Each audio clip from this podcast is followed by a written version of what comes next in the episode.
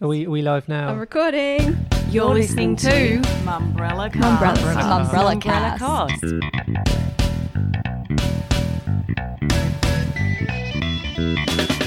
Cast. Welcome to the Mumbrella Cast. I'm Tim Burrowes. And I'm Vivienne Kelly. Joining us to break down the week in media and marketing is Hannah Blackiston, Hello. Brittany Rigby, Hello. and Zoe Wilkinson. Hello. Later in the Mumbrella cast, we'll be talking to Seven's Kurt Burnett about the impact of COVID on the Seven business. There's just no other way to put that except it's just been a sad moment in time.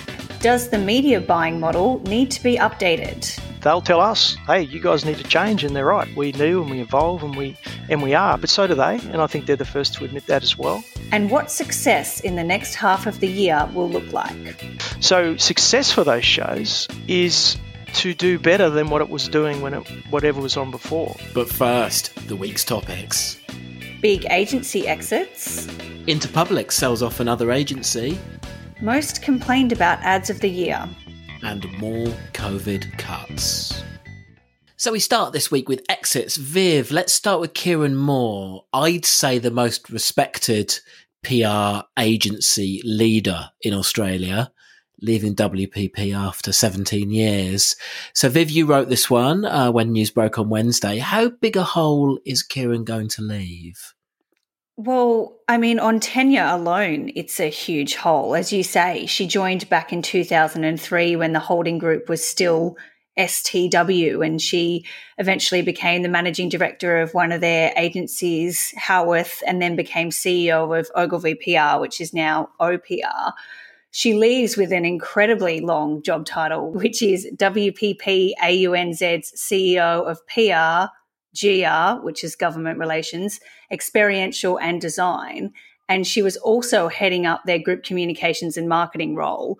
So that's a lot of responsibility for a lot of agencies and a lot of the holding group's functions to be without a leader. Now, one of the things that always strikes me about Kieran as well, I don't, I don't know particularly well, but um, whenever I have interacted with her or seen her on stage, she just comes across of having so much gravitas, and that's in what can sometimes be quite a fluffy industry. Yes, and I think uh, what WPP AUNZ needs at the moment is that gravitas and that uh, recognition of how much she knows, how many people she knows, what she brings to the role. Uh, Kieran is saying that it was her choice to leave. She uh, said that it was the the right time to seek new challenges and opportunities. Which I don't know that I agree that. Uh, July 2020 is the right time to be seeking out new opportunities given the pandemic and the recession. But uh, maybe Kieran Moore has more opportunities than the rest of us do. Well, another exit this week as well. Um, Viv, you broke the news of this one that Ben Shepherd is leaving CHEP, CHE Proximity. Um, Ben's a big name kind of in the media agency, media planning, and media consultancy space. Um, what do we know, if anything, about his plans? Uh, look, I, I don't know a lot about his plans. Uh, he, I do know that he has a 12 week notice period and only tendered his resignation last week. So uh, he's got some time to work that out, as does CHEP, in terms of what they'll do without their chief media officer. Uh, but it, it, does appear that, that Ben Shepherd has has just resigned. Uh, the the CEO of CHE Proximity, Chris Howatson, is confident that the team that Ben has built and is leaving behind can continue to service CHEP's media clients. But I guess it's, it's a bit of a wait and see to see where Ben pops up next. He came across to CHEP from PwC. He's also been at OMD. And as you say, he's a big name, so he's unlikely to take a small role. So, relatively short time at CHEP for Ben, considering he was setting up this sort of new, it seemed, media operation, clearly very much still a work in progress. About a year, then before that, two years at PwC, also relatively short. Um, what do you think the story is there, Viv? Look, I'm sure there's always more to every story, Tim, but uh, I don't know what's happened behind the scenes with either the role at PwC or CHE proximity. Uh, there's definitely rumblings at the moment that CHEP is going through a period of change. Like most agencies, they have not been immune to restructures and redundancies around the time of COVID. There's a bit of dispute amongst commentators about whether CHEP's redundancies were directly related to COVID or problems that the agency was already facing in terms of how many staff it had versus how much demand there was for their services. So I'm sure I'm sure there's lots of uh, complexities and politics behind the scenes, but you're right. He only joined CHE um, in May last year, and it was a very high profile appointment to kick off the the media side of the business and really, really ramp that up. So I always find it interesting if somebody departs a role without somewhere else uh, to publicly announce that they're going. So much like Kieran Moore departing WPP and and Ben departing CHE without announcing what they're up to next. But I'm sure that we'll be writing a story in not too long saying that Ben Shepherd has resurfaced. Well, I think it'll be really interesting to see where he goes as well, because um, it, feels like in certain roles, for instance, it was one of the real shames about when he was at PwC is he's such an interesting commentator um, you know, he writes very interestingly about media. And while he was at PwC, I don't think he was allowed to write so much. He used to, for a while, write a blog called Talking Digital with uh, with Liam Walsh, who then went on to run Facebook and is now over at Amobee. And that was such essential reading. Um, and of course, yes, we saw in Chris Howatson's comments, you know, a sort of allusion to his his wider commentary role. Yes. So the CEO of CHE Proximity, Chris Howatson, uh, did reference Ben's extracurricular activities, which include his uh, opinion piece writing and the uh, industry training courses that he's offered, which have helped sort of, as Chris Howatson said, the entire media community. So Ben definitely has uh, interests in expanding his profile and also helping helping the wider industry. So I expect he'll take a role that allows him to do that. Next, the man who liked his agency so much he bought it.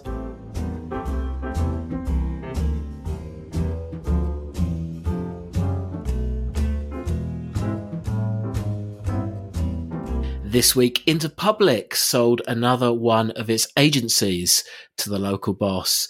This time round, Future Brand Australia's CEO, Richard Curtis, is the new owner. It comes a few months after Ben Lilley bought the local operation of McCann, Zoe, what does this deal look like? So, Richard Curtis, who has been the CEO of Future Brand since 2014, um, has taken ownership of the Australian operation of the agency. This way, they say they're able to better invest in the Australian market, but it's also going to enable Future Brand to maintain its ties to the global network. So they'll still be able to work on the like global clients and such. In his statement that went out to the media, uh, Curtis said that simply put, I liked my job so much that I bought the company, which I think is a very lovely sentiment. And um, yeah, it's an interesting move um, from the wider perspective of the industry, uh, particularly for Interpublic, as it's a another sale of one of their Australian operations to the boss. Yeah, well, we'll come back to that in a minute and talk about talk a bit more about McCann, who are who we've obviously already um, alluded to. Um, maybe firstly, just explain what does Future Brand actually do. Um, so, Future Brand is a brand consultancy that works in everything from the brand planning and strategy to the design and that sort of customer facing creative appearance of the brand. Uh, so, they work on digital brand experience. Um, brand innovation, consumer side, and also corporate and service side as well. Well, um, Viv, let me um, bring you in as well because I, I suppose it's one of those things you get where, where brand consultancies end and creative agencies begin is always a bit of a point of contention, and also uh, what clients should and shouldn't do with them. Um, so it's probably a a, a a, a good moment to actually explore that question. Yeah, look, all agencies love to tell clients that they can do more uh, and integrate more services so that they have less points of contact and less invoices to deal with. But I think a good example recently of where this can go wrong or where it can be perceived to go wrong is with Australia's new nation branding, which uh, was accused of looking like the COVID 19 virus instead of something recognisably and authentically Australian. And a lot of the blowback to do with that branding design was that it was done by Clemenger BBDO, and which is a creative agency. And a lot of people that don't like that logo sort of say, well, this is what happens when creative agencies get involved in branding and do the research and do the explanation and do the physical branding that consumers are going to see. This is what goes wrong. And a lot of people that don't like the branding from the industry side have said that they actually should have used a branding consultant to develop the brand before then taking it to a creative agency to get the message out there. Should have gone to Richard Curtis. Look, I'm I'm not going to make the argument for Richard. Richard can make his own argument, but I do think that's where uh, branding. People think that uh, agencies can do it all, and that's just an example of when when it can go wrong in terms of an agency taking on a project that maybe they're not a specialist in. And Zoe, obviously, the details of these deals are never actually announced. Uh, it was the same with with Ben Lilley when he he he bought McCann. Um, the the the upfront price paid, if there was one, wasn't revealed. Um, I remember listening after uh, after our, our, our, interview with Ben, listening back to it and kind of thinking uh, thinking a bit more about how the structure of such a deal might work, because of course you know, similarly to the McCann deal, it looks like Interpublic are selling the rights to carry on being future brand and carry on accessing the international uh, clients.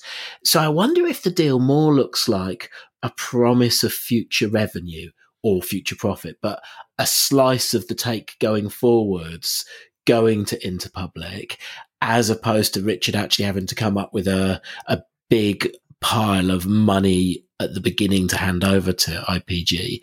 What do you think of that theory?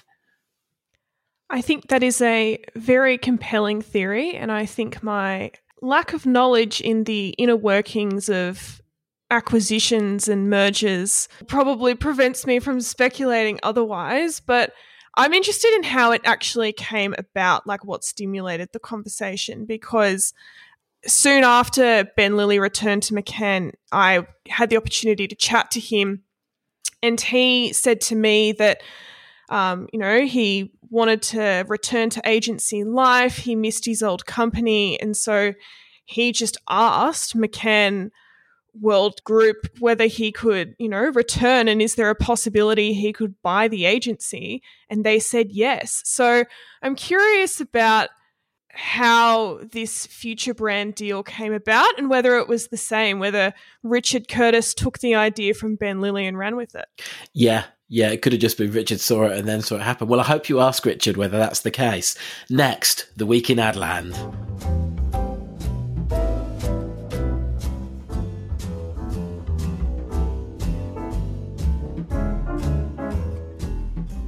So we turn to the week in advertising. Ad Standards has just released its list of the most complained about ads for the first half of 2020.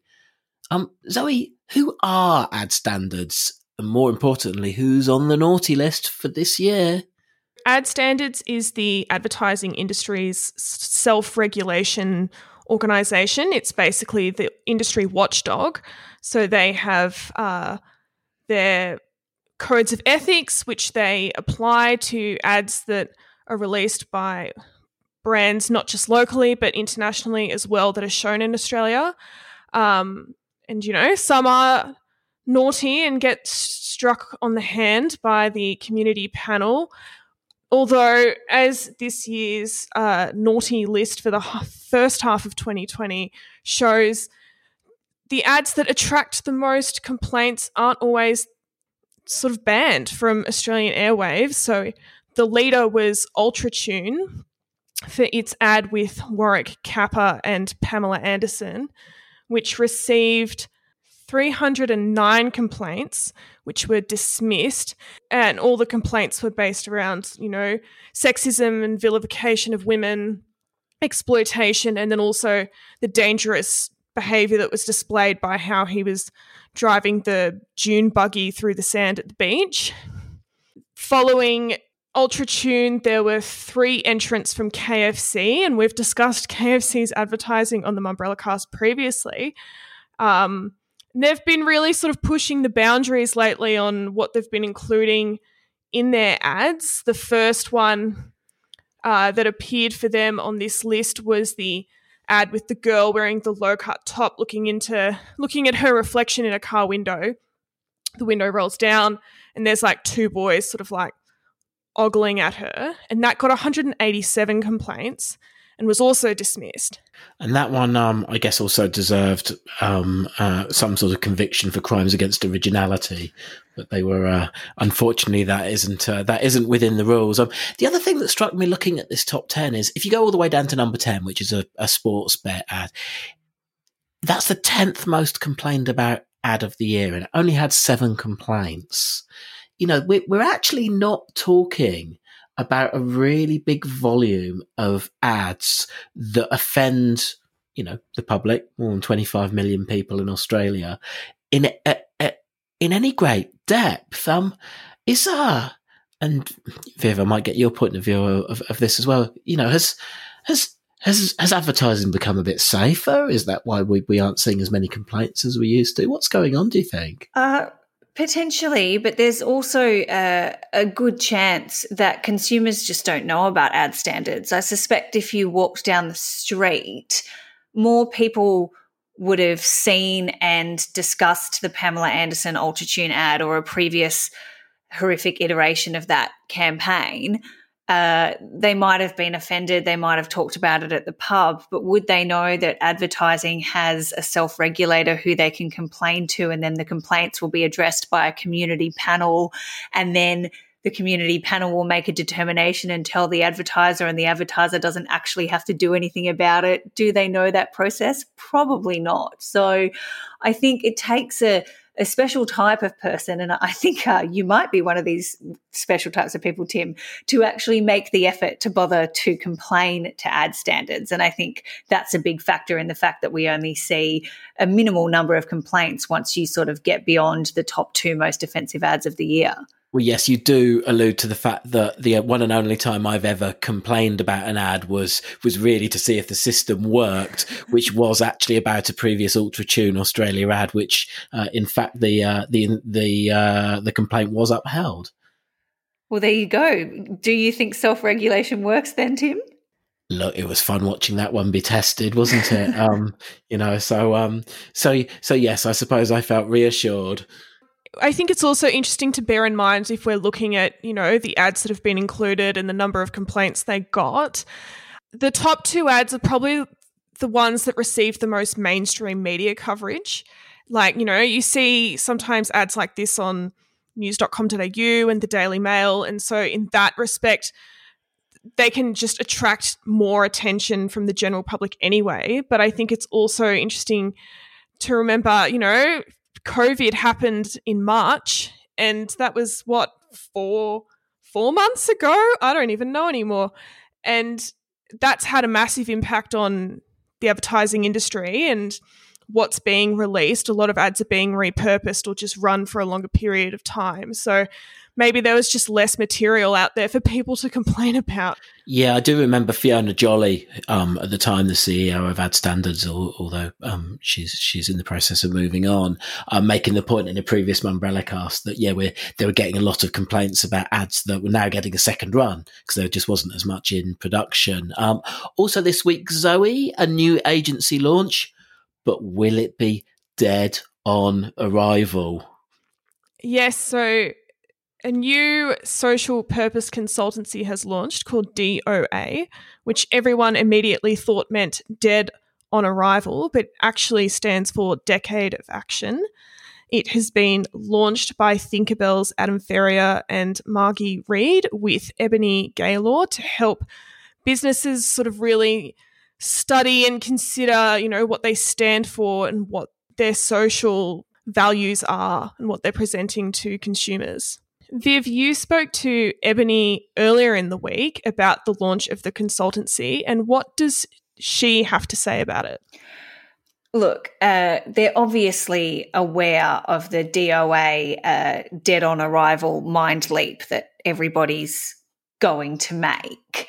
Uh, it's not an accident. The point of that play is that this in in their eyes is going to be the most important decade that we face. And uh, ebony was talking about how they've done a lot of research and mapping in terms of how long it takes to actually affect and enact social change and how long it, took to get for example lgbtiq uh, rights and how long it took to get social progress on so many issues. And she said it can take 60 to 70 years. And her point was we don't have 60 to 70 years. If we don't do something in this decade, in this decade of action, then we will be dead on arrival. The planet's going to implode. We're all going to die. It's sort of a now or never thing, uh, particularly at a time when marketers are probably contracting how much they're spending and might not want to give a social purpose agency uh, their few remaining dollars. Her point was you do not have a choice. Uh, if you want to have a planet on which to do your business, this is the decade of action you need to do something now. And uh, she also said that DOA gets people's attention uh, because of the dead on arrival reference. And Viv, something that you covered off in the article you wrote was you, you were referring to something that uh, Ebony Gaylor said that uh, the industry is in a bit of a golden era of inauthenticity. Um, was that something you agreed with? Look, uh, I made the point to Ebony about how she will make the agency meaningful and not just virtue signaling. Uh, there's so much going on with cancel culture online, with uh, brands being criticized for posturing and for pretending to have any kind of corporate social responsibility, but the reality behind the scenes being incredibly different uh, she sort of said that at the moment they can get away with that authentic, that inauthenticity, the, the golden era of jumping on a bandwagon. But she said it's it's not going to last. Uh, brands are going to actually have to have a purpose and act on it. I think she's right that uh, there are a lot of inauthentic brands out there. You know, she even made the point about mining companies and you just got to think about how much mining companies are responsible for the destruction of the planet. And then you see all of these ads that always have trees, they always have great scenes of nature. There's always a scene from a waterfall or some renewable energy source. And she was sort of saying what we don't need from mining companies is for them to be sponsoring a little sports team or doing a health and well-being initiative they need to be doing environmental initiatives to offset the destruction that they're causing on on the planet. So I think she's trying to get brands to think more deeply about what purposes they align with and whether or not it's actually authentic or whether you're just trying to tick a box on a corporate social responsibility form. Next, the week in television.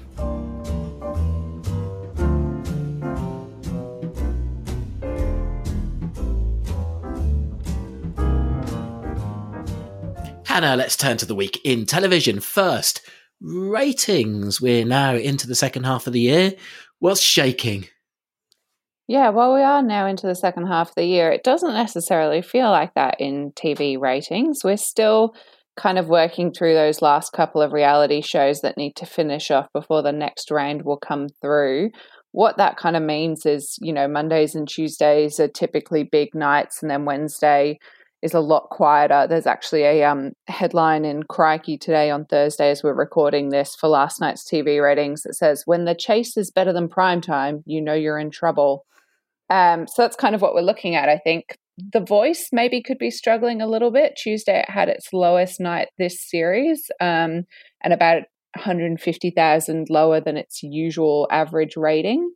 But, you know, they're all heading towards that wrap up, and then we'll see what comes after, considering we're now kind of outside of that COVID production pause. So, yeah, it'd be interesting to see if that changes things. And sticking with television, the Today Show has parted ways with its reliably controversial commentator Pauline Hanson after she said something predictably controversial. What happened? She did. Uh, One Nation leader Pauline Hanson has got a regular slot onto, or had a regular slot on the Today Show every Monday. And this time her comments were about the Melbourne residents who are currently stuck in lockdown following a COVID 19 outbreak, specifically the residents stuck in the towers at the moment. She said well, she referred to them as drug addicts and alcoholics, said that they don't speak English, which is why they didn't follow social distancing restrictions. She also uh, pushed back on Today host Allison Langdon's comments that they hadn't been given access to food and amenities, saying that a truckload of food had been delivered and that it was all the work of bleeding hearts um, that's been seen across the media. So, yeah, I think that was that was about it from her, but it was obviously enough and it sparked quite a backlash on social media. And then Nine very quickly announced that she would be leaving the show. Yeah, so then later that day, a statement went out from Nine saying that she would no longer be a regular commenter on Today. I think there was a little bit of pushback to that, just in, you know, that's a pretty open ended statement, but Nine have since confirmed that she won't be appearing at all on the network. So, Britt, let me bring you in on this one. Um, the Today Show, certainly in their comments afterwards, seemed surprised about the comments Pauline Hanson made. Surely they were exactly what you would expect Pauline Hanson to say, though.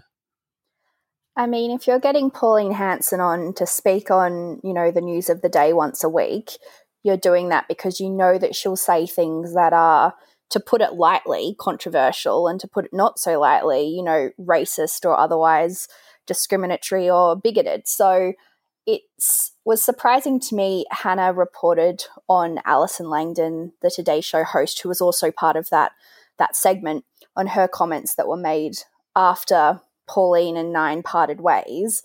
And I quote Alison said, We were all shocked. We were all disgraced. I was shocked. I know that Pauline is shocking, but I sat there and couldn't believe what I was hearing.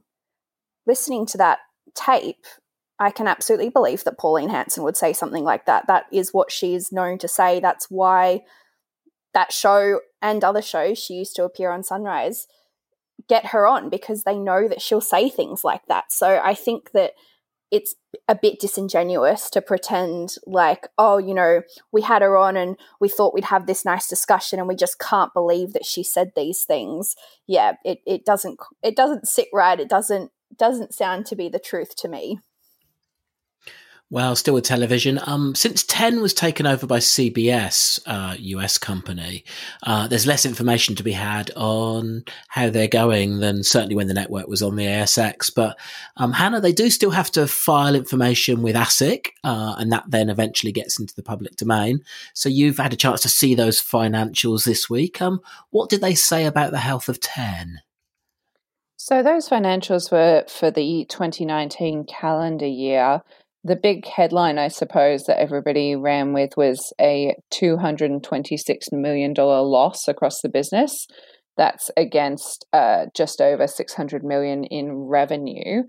That loss kind of encompasses a couple of things. They obviously spent pretty big in 2019, both across sports rights. They, you know, put their money down for the Melbourne Cup. Um, but also across formats, they chose to hit it off with the Masked Singer, which um, I don't think we've ever had an official how much that cost them, but I know uh, from some of the comments I've heard around the traps, it was not a cheap franchise to pick up. So, Ten's official line on this is that it was a year of investment. It was a year to kind of turn their um, chances in the industry around. So, I think, you know, obviously they knew these numbers were coming. I don't think they're necessarily disappointed in those numbers either. But I think what's really concerning is amid that, they also said since March, they've already seen a 30% drop in income. So, what I would particularly be worried about if I was 10 was what the numbers will look like this time next year. Yeah, look, and I must admit, I was surprised to see that 600 million number of revenue for a whole year. I just assumed it would be somewhere up nearer the billion. Now, maybe that's just not what TV does these days, but um, 600 seems low, particularly if it's going to be even lower in 2020. I'm sure 10 would be the first to admit they had a pretty tough 2018. And obviously, 2019 was the year that they turned it around. So I do wonder whether maybe removing COVID from the discussion this year would have seen some better figures for them. But obviously, now it's not going to. I think you're right. I think the other networks do pull in around that billion level. But yeah, I guess with COVID, we're never really, well, it's going to be a couple of years before we really see what Ten's able to do. Next, Hannah talks telly with Seven's Kurt Burnett.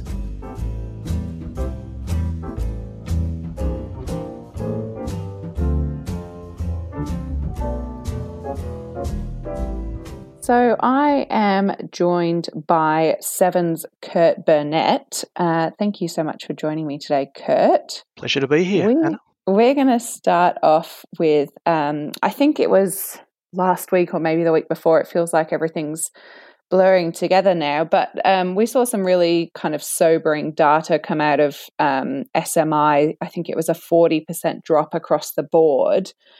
Is it really hard to kind of continue in your role doing business at the moment when all we're kind of seeing are these negative headlines? I guess you're, you know, probably working a lot further ahead than we are at the moment, but how does that kind of impact on what you do in just the day to day?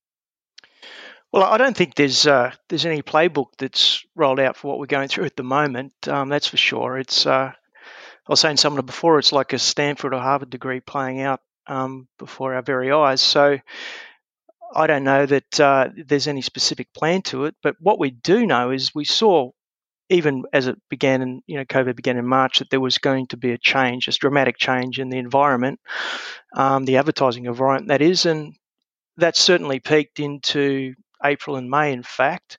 So we reset our expectations, I guess, what we had expected. And um, so when those numbers come through, we kind of know that that's what it's going to be. Uh, mm. You deal with it, you resize the business against it, and uh, you know you set the market expectations on that. And so it's it's very difficult, and you know difficult decisions were made around that, as everybody every business has. And um, that's the other thing too. It's I know it's an overused line that we're in it together, but everybody was feeling those sort of numbers. And in fact, inside that negative result, uh, TV was actually fed best, the best medium out of any of the mediums, which is which is a real testament to television in itself. I think that it that it withstood such a uh, an onslaught of um, you know change and negativity in a particular month. But what we're certainly seeing now is a marked improvement going forward, and it's an interesting thing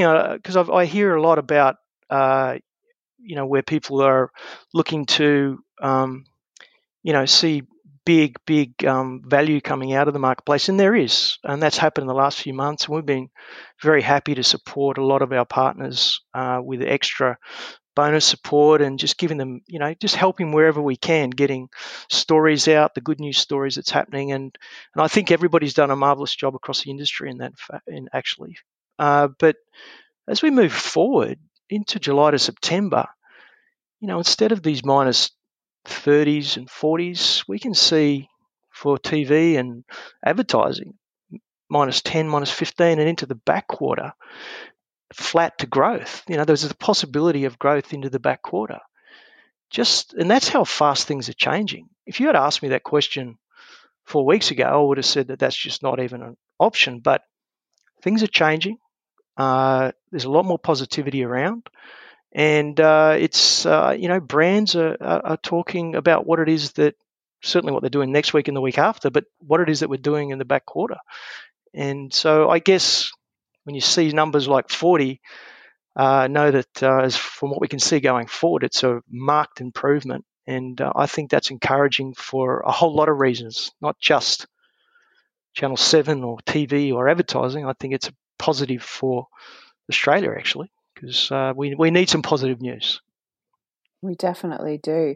I think, um, you know, one of the really interesting things we've seen during this time is there's been some really great numbers across TV. I was talking to somebody about this quite recently, you know, not just seven, but across all the networks, there's been some great, you know, kind of evening numbers coming through, and some of those flagship reality platforms are doing really well at the moment how is that kind of impacting the way brands and advertisers are working with you if we look into like you know the as you said the last quarter of this year and the next year? Well they've um, certainly been able to take advantage of that. I mean to see that sort of viewership go up uh, you know tv and growth and uh, some a lot of the shows news is a you know big impact. The reality shows you're talking about we were able to launch big brother into an environment that meant um, not just total people or even 2554 a massive run in 16 to 39 and and younger in fact so it actually changed a fair bit of the shape of the audience coming in as well and what we've found is that certainly uh, the brands that are, are active, and there's some that just aren't able to be in certain sectors, but the ones that are, you know, we, we're just working really quickly inside that and taking advantage of that. You know, we worked with one retailer um, where there was a phone call on the Saturday night between myself and the CMO and the agency. Uh, Saturday night call, an idea, on air, shot, and uh, we changed ad breaks around our news, and it was on on Wednesday night. So we literally in five days turned around ideation to implementation to a very successful campaign. That was around big lift in audience, but also around the environment that was happening at the moment. So I think what we've seen actually is this uh, looks a bit of a buzzword, but it's absolutely true. This agility and creativity has certainly um, gone to a next level. That's one of the big shifts that I've seen and a lot of us have experienced across the industry. And I hope actually it's one thing that we continue to take forward. And let's talk a little bit more about Big Brother. You've kind of said over the last couple of weeks that Big Brother has really been pivotal in turning things around and kind of helping Seven on this content led growth strategy that you're planning or that you're in the middle of. Um, were you kind of not surprised, but are you, how happy are you that Big Brother has done as well as it's done? And where does that kind of, what position does that put Seven in? Well, I would say that uh, happy is not the word. Absolutely delighted would be more the word, Hannah. Um, yeah, look, we uh, on on demos, it certainly has exceeded our expectation, and every advertiser that brought into it would also have seen the same. So we had a very clear strategy that James had brought in, and we were going to execute on that, which was to bring in uh, fresh, known brands and, and build them. And Big Brother's done that. What it also did was also drive our 7 Plus product, BVOD product, because that has absolutely uh, accelerated and now moving into representing sometimes 50% of the entire streaming on total BVOD. So it's it's not just accelerated our broadcast demographic um, piece to build on already, which was a very strong sunrise morning show news, uh, and of course when sport joined. So we just needed to get those those early shows right. Their Sunday to Tuesday 7:30 shows right, and Big Brother certainly bought that. Uh, we can do, you know, when we wanted to do even bigger things when uh, we announced it's coming back next year. We uh, there's some really exciting things we're going to add to it, but that's just the start. It was very much a a uh, you know a bricks in a wall strategy, brick by brick, and Big Brother was the first of those, and we're going to see Farmer launch uh, very soon. Farmer Wants a Wife into Plate of Origin, into SAS, uh, Who Dares Wins, and uh, of course an extended sports season with AFL and cricket. Uh, so it's it's very much part of a strategy. Uh, it's we we certainly aren't putting flags on top of hills and calling you know number one this or that or and certainly not number two. But uh, what we are very pleased with is the way that it's unfolding um, and the plan is coming together. We've still got plenty of work to do. Um, and, and what's interesting, I guess, with all of that is the way media is bought, of course, is around uh, your performance in the last last four, six, eight weeks. And what we're seeing in the last four weeks is extraordinary numbers for seven, uh, you know, leading 25, 54, 16, 39. Um, and the Wednesday to Saturday timeframe. So if Wednesday to Saturday, which for retailers is an absolutely key moment, it's 46, 48% uh, of 1639, 2554.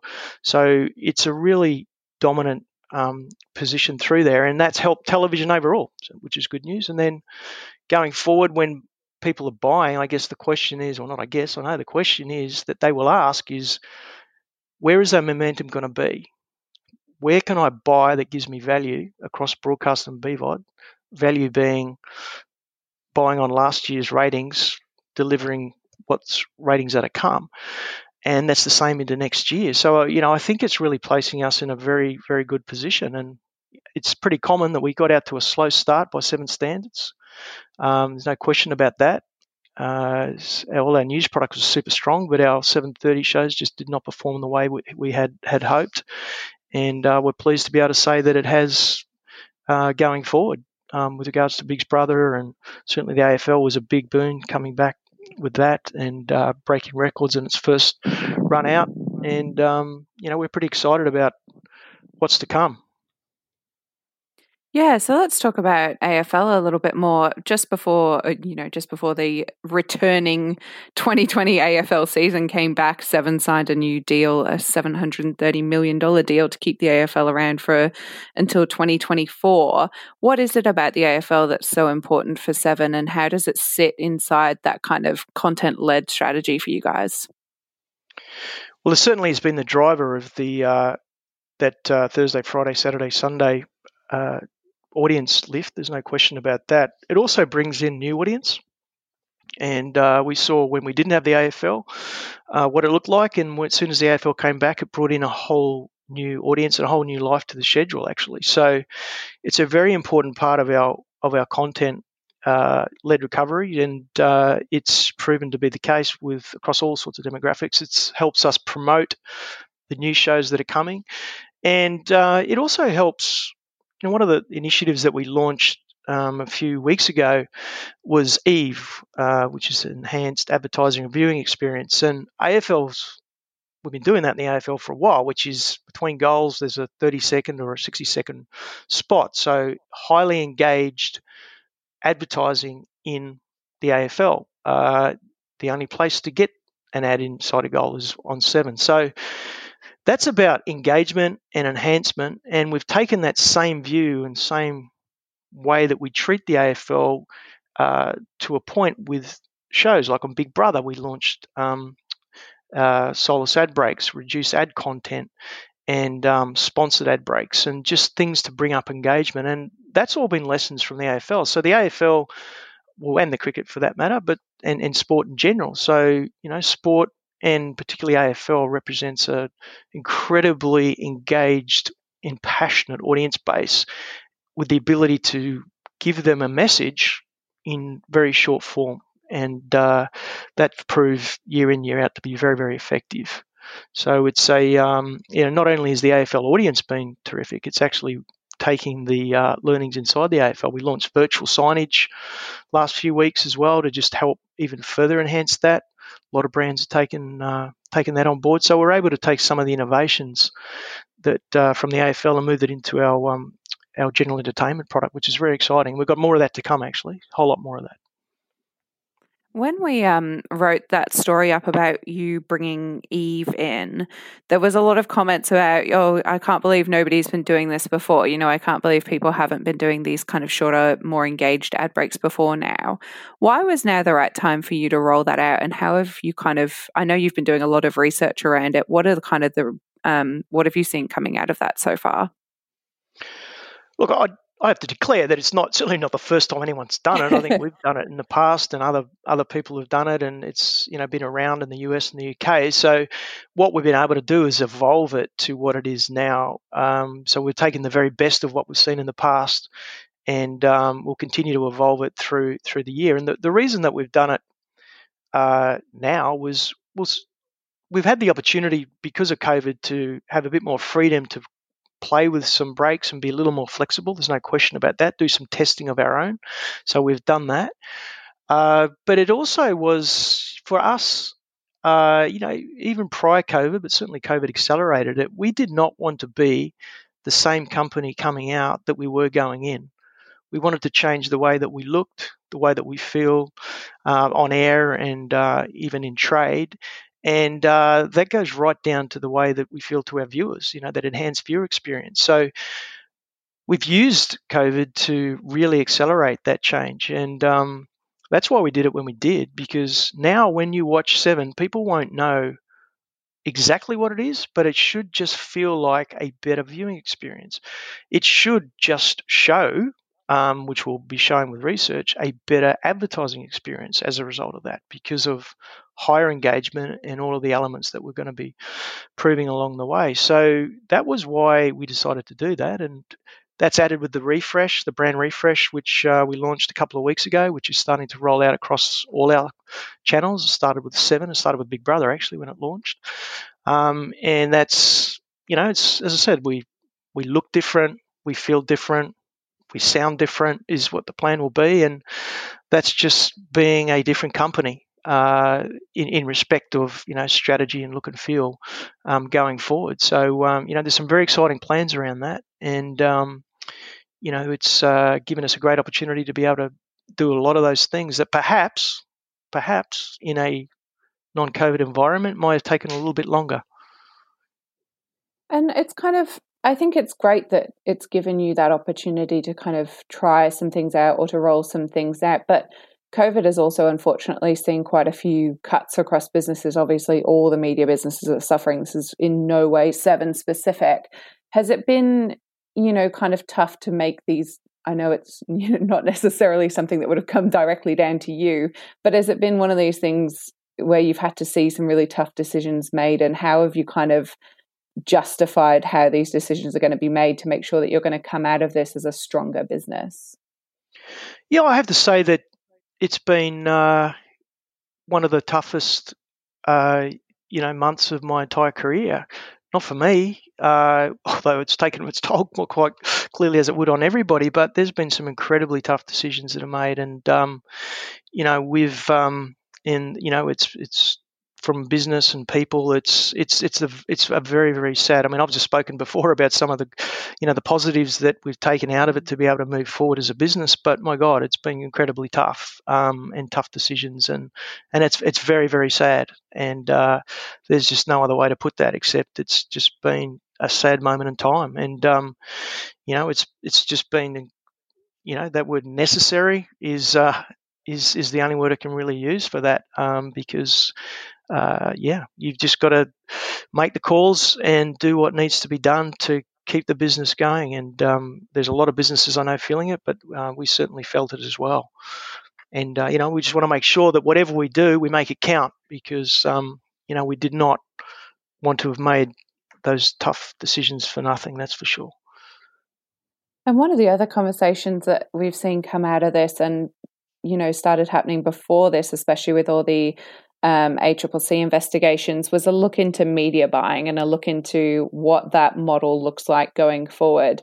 I know um, Tim's kind of spoken about this before, whether the model does need to be reviewed and whether there is a future where perhaps media agencies could be removed from the equation and media owners and advertisers are kind of you know working directly amongst each other how does that look to you and how what are your thoughts on the current model and what it will look like going forward I think media uh, agencies play a very, very important role in in the uh, in the advertising environment.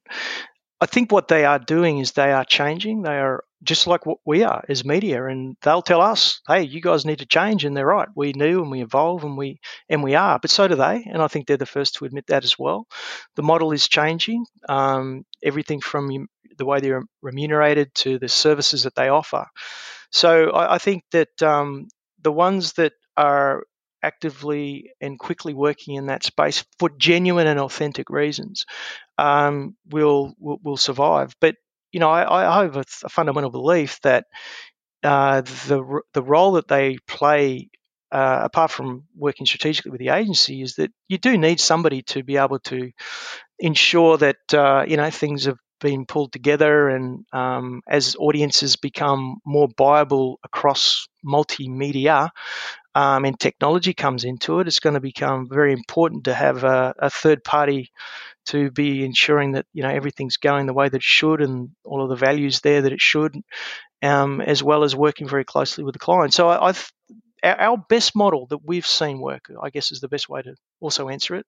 The best way forward that I've seen is when you know, if, if I talk from a seven perspective, if it's seven and the media agency and uh, the client, and sometimes even the creative agency are working together on a particular outcome we're trying to achieve. Uh, all of the best, very best work we've done has been when uh, the combination of that happens.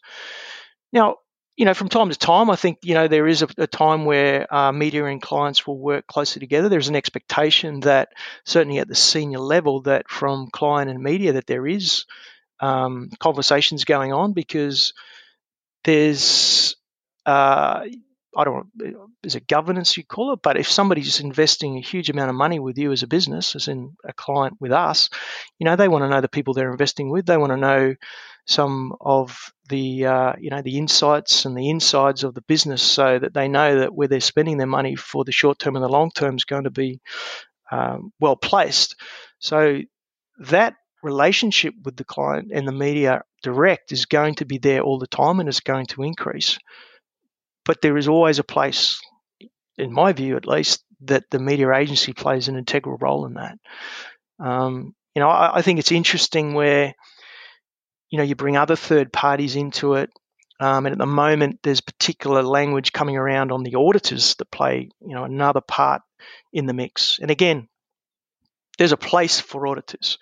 Uh, they they do a, an excellent job at uh, working with clients and at board level providing uh, you know that third party governance on on on the things that they do, and they do lots of different work. Very smart people in that business. But I hear things sometimes where this notion of benchmarking against a, a pool that is uh, you know uh, a handful of clients or you know a bunch of clients that um, aren't always uh, advise exactly what they are. And, and I think sometimes that can create some negativity that comes from that um, and sending off you know wrong behaviors false behaviors and sometimes you know stifling innovation and creativity so i think uh, you know they definitely have a role to play in a lot of other areas but sometimes you know there is third parties um, not just you know media agencies that can you know that can uh, make uh, trying to do interesting things harder. Um, but uh, you know that's that it's it's quite a complex ecosystem the advertising environment actually. It, it really is. And for that amount of money that's going around it sh- it probably should be. But um, one thing is for sure there's when uh, you know I'm sitting or my team's sitting directly with you know a, a brand or a brand in their agency you know, we are definitely aligned in what it is we're trying to achieve, and that is that we want them to succeed because if they succeed, they keep investing. So, um, you know, whatever helps do that, whatever help does that, we're uh, we're, all for it. And let's look forward now. Um, obviously, second half of the year is upon us. One of the first ones you've got off the gate coming up is Farmer Wants a Wife. What would success look like for you from that show?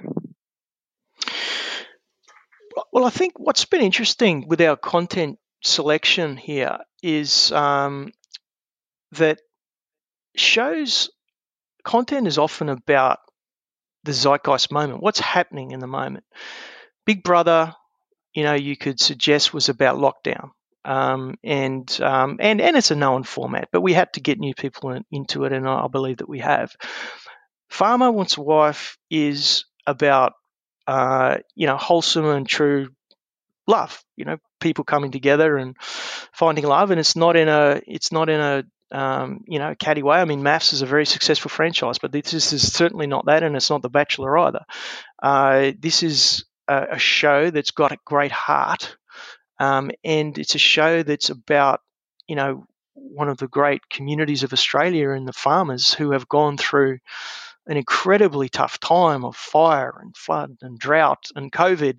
And uh, you know, it's it's. I think it's going to find that special place in Australia's heart. It's just you know, the shows is about the psyche a lot of the time, and we feel like that's going to hit um, a good place in psyche in the Australian psyche. Um, you know, as as with this plate of origin, by the way, because the promos that's running now, and I've seen a number of the shows, and they're amazing, and it's very much about multiculturalism. And right now, and Black Lives Matter, and you know, multiculturalism is a is such a significant uh, social subject matter here. And in Plate of Origin, it's it's the celebration of multiculturalism in cooking. So when you think about Farmer and you think about Plate of Origin and the way that we've positioned that, we believe that it has a very very uh, important um, place for, to play in, enter, in, in, entertainment for Australia right now.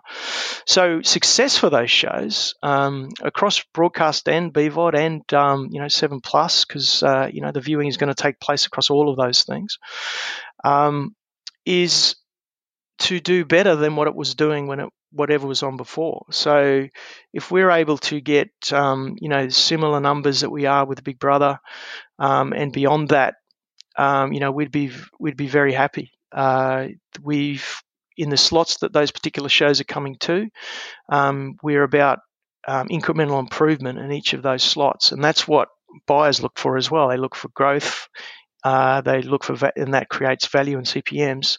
And wherever those shows are placed, we haven't fully announced exactly those slots publicly, but wherever those pla- those are placed, they will deliver increased audience year on year. And so that's what success looks like for us. Wherever those slots fall, those shows fall, growth in those slots will be success. Growth, the continued growth in uh, seven plus uh, will be success. Bringing more people inside seven plus to view will be success. So we've got very clear metrics on what it is, and we've got a number of uh, number of partners on both of those shows. Uh, they all have their numbers and they know what success looks like. So that's uh, that's success for us too. Fantastic. Well, thank you so much for joining me, Kurt. Thank you, Hannah. Uh, it's it's great to, to be talking, and uh, you know it's it's great to see just finally uh, you know that uh, television is doing um, what it's doing so well, and I'm very pleased to be able to say that you know there has been total audience growth, and uh, it's you know it's it's proven to be a very effective medium through very difficult times, and uh, I think it's a it's a really good thing, and um, you know very happy that Seven Inside that's also playing its part for growth, and it's um, it's a difficult time, but I believe that there is uh, more positive times ahead, and I think you know just finally I think we can look forward to what I believe will be one of the most important backquarters and probably one of the largest backquarters that we've seen in many, many years as people and brands look to end uh, 2020 with a bang because uh, it's certainly been a uh, horrible um, middle of the 2020. So um, we're looking forward to a much more uh, positive end to the year, and certainly what we're seeing in the in the numbers we're seeing are, are, are suggesting that. I think that's what the whole industry is hoping for. So, yeah, let's hope for that. Thank you so much. Thanks, Hannah. Next, more COVID cutbacks.